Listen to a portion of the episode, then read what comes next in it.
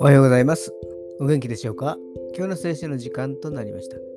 今日の聖書の箇所は、新約聖書、マタイの福音書17章20節マタイの福音書17章20節でございます。お読みいたします。イエスは言われた、あなた方の信仰が薄いからです。誠にあなた方に言います。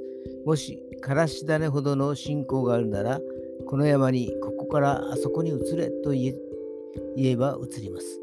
あなた方にできないことは何も何もありません。アメン実際に山を動かす能力は神様から離れてしまった私たち人間にはありません。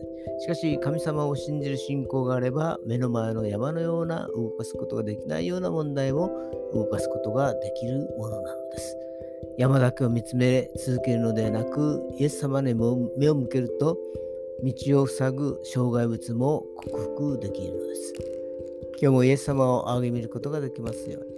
それでは今日という一日が皆さんにとって良き一日でありますように。よッしーでした。